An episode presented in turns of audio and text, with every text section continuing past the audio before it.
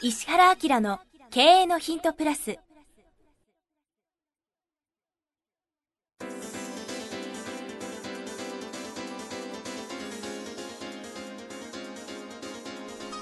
ポッドキャスト石原明の経営のヒントプラスは勝てるビジネスモデルや売れる仕組みの作り方。経営者や起業家が持っておくべき能力とその磨き方。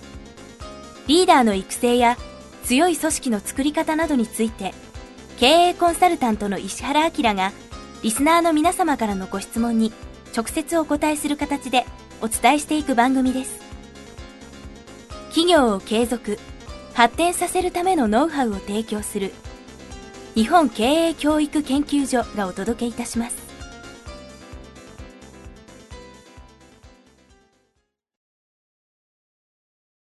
皆さんこんにちは。インタビュアーの早川洋平です。石原明の経営のヒントプラス。今日は第114回お届けします。石原さんよろしくお願いします、はい、よろしくお願いします。さあ今日はですね経営者であり税理士。の方からですね、はいはい。30代の方から、はい。事業の方です。12月2日新潟の TKC 公演で名刺交換させていただきました。ああこれ行ってきたんですよ僕。これは、えー、と税理士会みたいな。そう TKC っていう大きなその税理士のはい。協会があって、それのねなんか支部があってそちらで僕をまあたまにこういう機会があるんですけどね、はい。えーありがとうございました、えーはいありがとうございました。会場の雰囲気から質問できなかったので、えーここで質問させていただきます。ね異常に盛り上がってあそうなんですか。あの名刺がなくなっちゃいました交換で、はい。あじゃあこの方はなんとか名刺交換ができたというはいラッキーな方ですね、私自身がもうすぐ40歳ということもあってか主に30から40代の事業後継者からの仕事の依頼相談を受けることが多くあります、このケースでよく起こる問題相談がえー現社長である父親と後継者の息子との不仲です、事業後継者が何かやろうとしてもことごとく反対してきます。えー社長には長年の経験があり後継者に厳しく言うのも分かりますがもう少し子供に協力的でもいいだろうと思う場面もあります。このような場合後継者の息子の立場としては父親である社長にどのように接することが良いのでしょうか。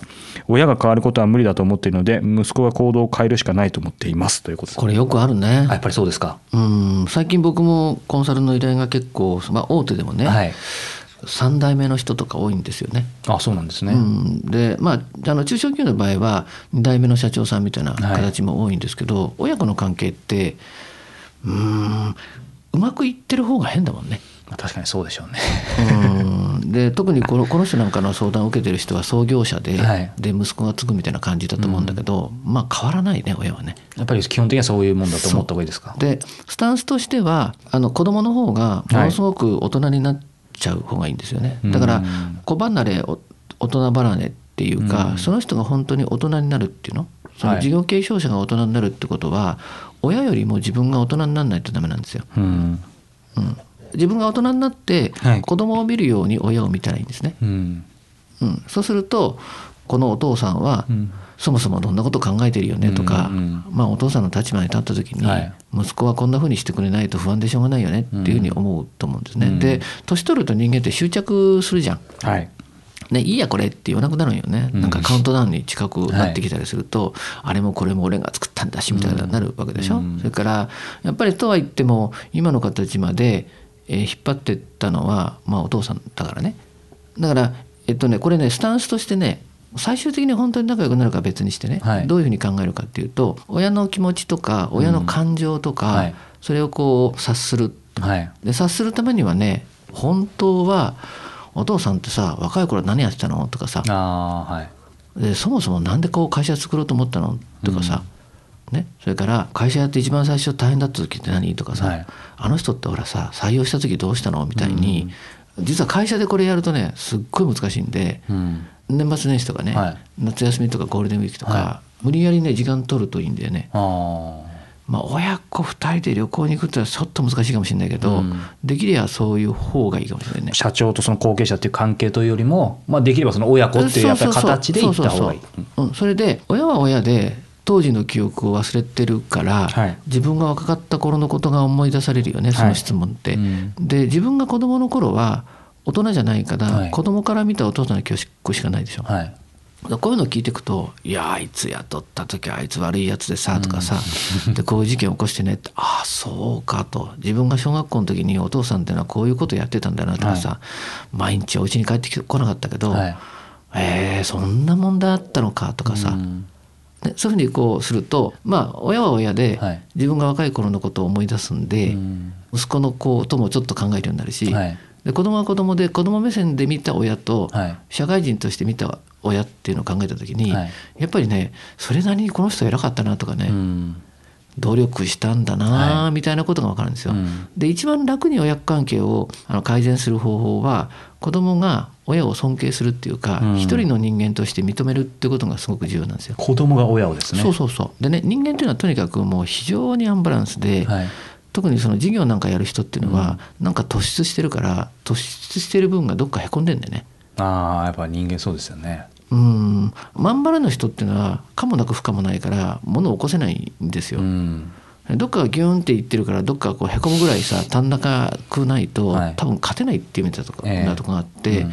で長所は当たり前で短所が異常にこう気になるっていうことなんでね。うんでそういうのをこういろいろ聞いてるうちにいやまあそんだけ頑張ったんだったらまあそれは性格も歪むよなとかさ、あの人信用しなくなるよなみたいな、うん。そういうのがこうさうん。客観的にでもトータルで考えてこのおじさん偉いじゃんとかさ、うんうん。この人が親じゃなくて第三者的に見た会社の社長だったらそれは偉いよなとかさ、まあちょっとなんかしたくなるなとか、はい。応援したくもなるよねぐらいな心境になってくると、うん。今度ね可愛く見えるんだよね。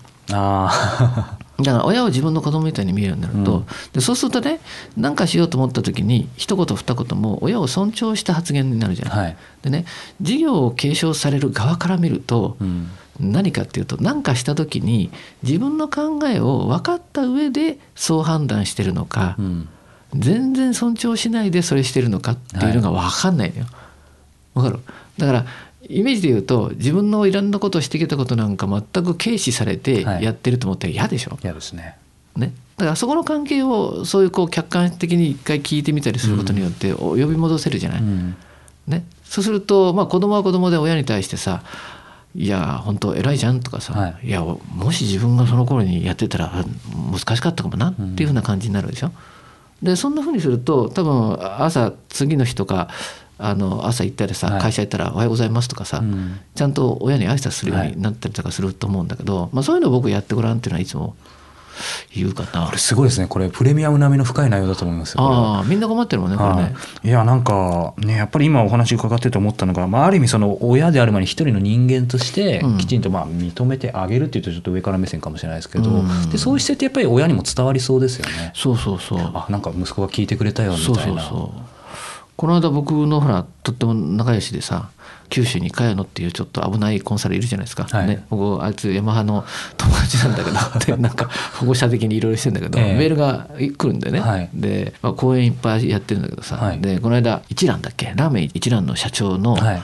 と会ってもうすごい感動的な話聞きましたって言ってメールが来てね、ええで一蘭の社長ってまあ若い頃にすごくいろいろ苦労されて一年発起してラーメンやるんだけどさ、はい創業する時にとにかくずーっとある映画を見続けたっていうね、ある映画。うん、そのあある映画っていうのはびっくりしたんだけど「愛と青春の旅立ち」ないな。ああもう有名な映画ですよね。そうかっこいい映画じゃない、はい僕は「えそれどこどこを見続けたの?」みたいなの見てたらメール読んでたらさとにかくそのこれで失敗したらもう何ともないできないみたいな感じでうん独立して頑張ったから「はい。愛と青春の旅立ち」で上官の黒人がその主人公がねなんかヘマやって「もうお前やめろ」とうん。「向いてないし」と。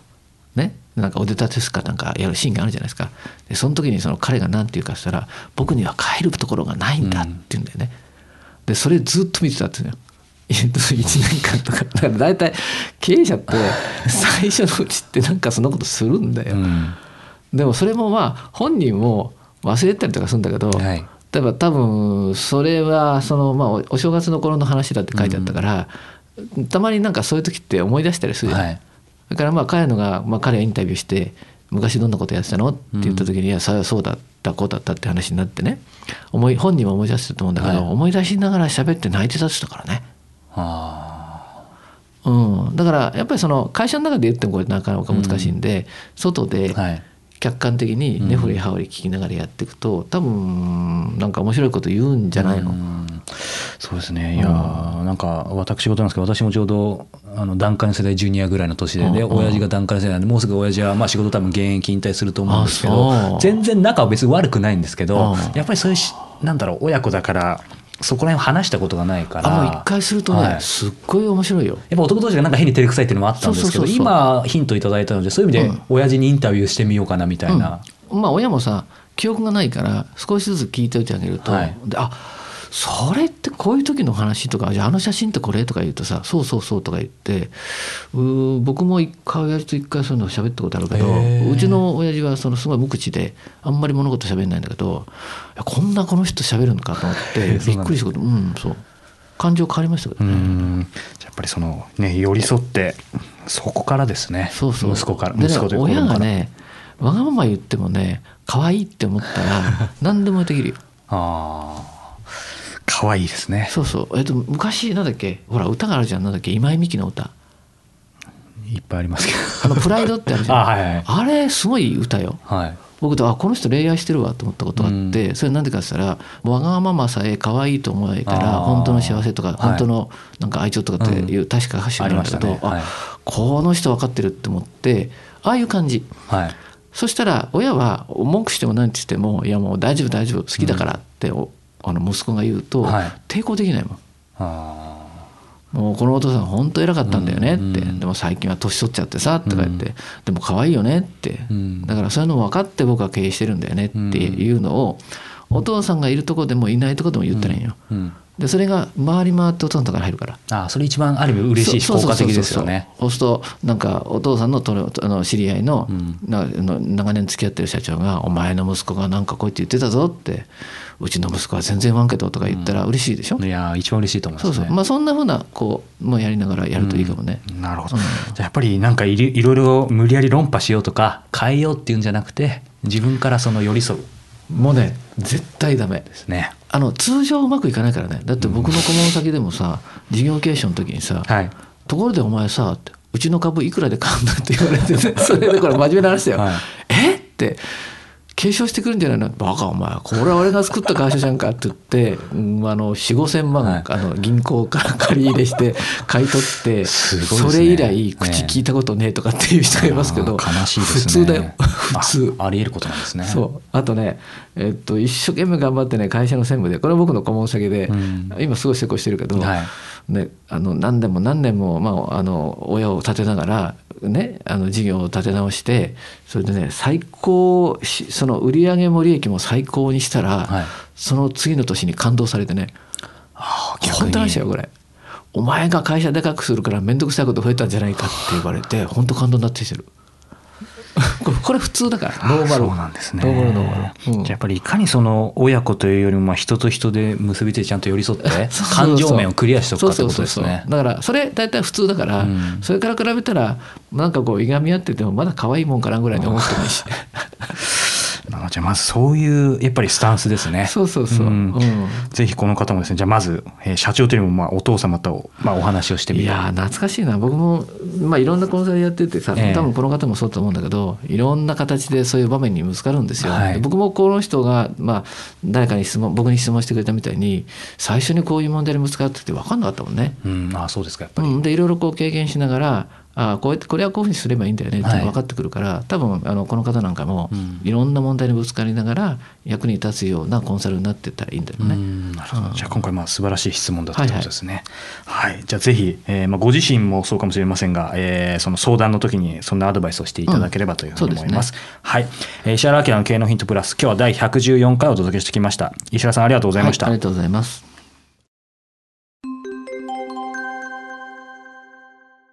さあ、えーここでえー番組からお知らせです。えーすでにご存知の方がもえーいらっしゃると思いますが、えー石原家の経営のヒント、このプラスからですね、えー発展した、えーバージョンとして、えーこの度石原明の経営のヒントプレミアムというのがですね、はいえー誕生しました。はいこれはどんなコンテンツなんでしょうか？ポッドキャストとの違いとかも教あえていただのけると。今の無料のポッドキャストは Q&A の形式で質問に対して僕がお答えしてますよね。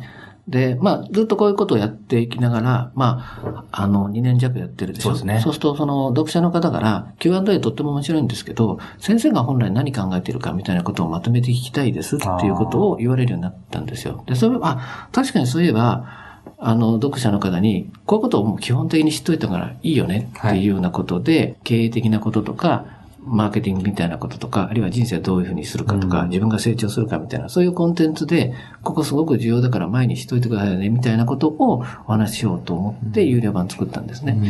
なんで、時間も40分ぐらいメインのコンテンツを作ってお話ししてますし、プラスアルファで、あの、非常に面白い、僕はコンサルなんで、こういう切り口でビジネスやってますよっていう企業を、まあ、10分ぐらい紹介して、はい。それから、あの、本はやっぱりすごく有効じゃないですか。で、この本読んでっていうのも、最近流行してる本だけじゃなくて、あの、これ非常に役に立つから、ちょっと絶版になってるけど、探して読んでみてくれるみたいなことも含めて、あの、10分10分、トータルで1時間ちょっとの番組を、有料で配信しようかなと思ったのが、このプレミアムなんですよね。はい、そうですね。このプレミアム、毎月1回発売しています。本当に、このメインテーマ、注目の企業ビジネスモデルトレンド紹介、そして今月の一冊ということですね。うん、盛りだくさんなんですけども。あの、早川君と Q&A みたいな形で聞きやすくね、構成してもらってやりますから、無料版聞いてる人はすごく楽しく聞けると思いますね。はい。はい、ぜひ、石原明 .com の方にですね、このプレミアムのページありますので、ご興味がある方はご覧になっていただければと思います。はい。これ倍速とかもついてますね。倍速もついてますし、うん、年間購読をしていただいた方にはですね、このシークレットライブを、はい、はい、ご招待させていただきますので、でね、はい。ぜひ皆さんお聞きいただければというふうに思います。今日のポッドキャストはいかがでしたか？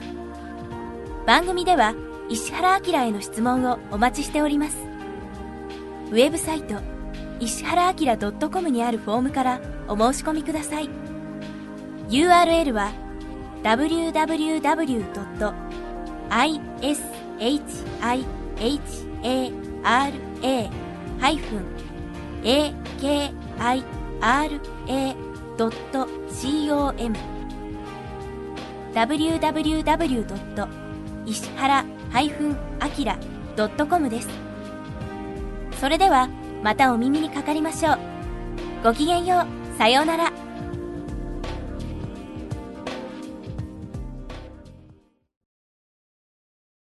この番組は、提供、日本経営教育研究所、プロデュース、キクタス、早川洋平、制作協力、若菜はじめ、ナレーション、岩山千尋によりお送りいたしました。